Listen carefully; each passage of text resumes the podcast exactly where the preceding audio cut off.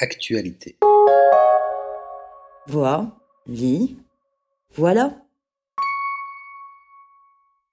Mon grand-père s'efface, de Gilles Baume et Barou, chez Albin Michel Jeunesse. Parler des démences séniles n'a rien de simple.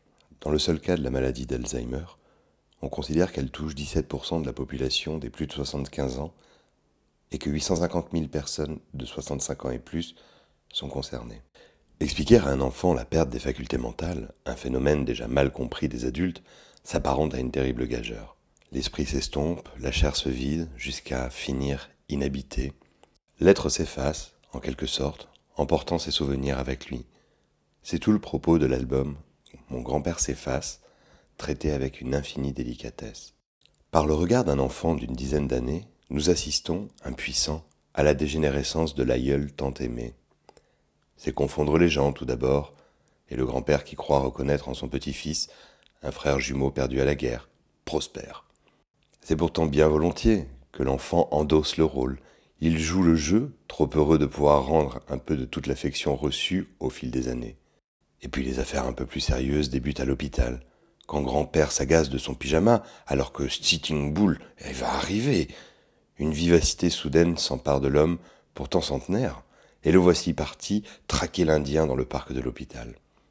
Il ramasse alors des plumes de pigeons qu'il confie aux passants, comme un sésame pour pouvoir traverser en toute sécurité le territoire. Et puis vient l'attente, le piège.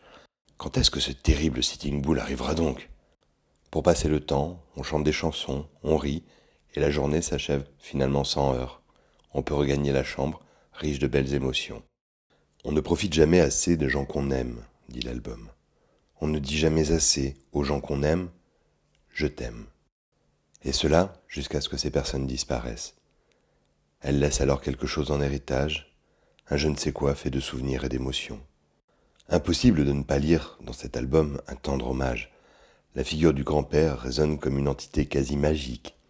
Avec un dessin de type ligne claire, des personnages peu élaborés, mais qui finalement nous parlent immédiatement. Et puis cette étrange narration, l'album Mon grand-père s'efface, raconte magnifiquement la perte et la vie qu'elle laisse, souvent désemparée.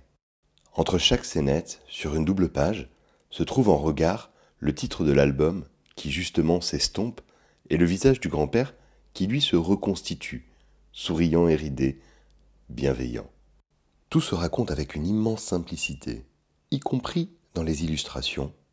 Il suffit d'une jolie tache verte avec quelques traits noirs et voici qu'un magnifique arbuste a poussé.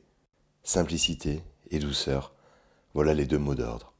Ce qui n'empêche en rien d'évoquer un sujet difficile, la maladie, la mémoire fluctuante et le désarroi que peut ressentir l'enfance. Toutefois, les visages sereins donnent cette sensation d'apaisement, renforcée par le travail sur les couleurs et les teintes. On est bien, comme si on s'était emmitouflé au chaud alors que dehors il fait froid. Pierre Reverdy l'avait écrit, Il n'y a pas d'amour, il n'existe que des preuves d'amour. Cet album en est parmi les plus belles. Comme toujours, le texte et les visuels sont à retrouver sur www.actualité.com. Merci de votre écoute et à bientôt.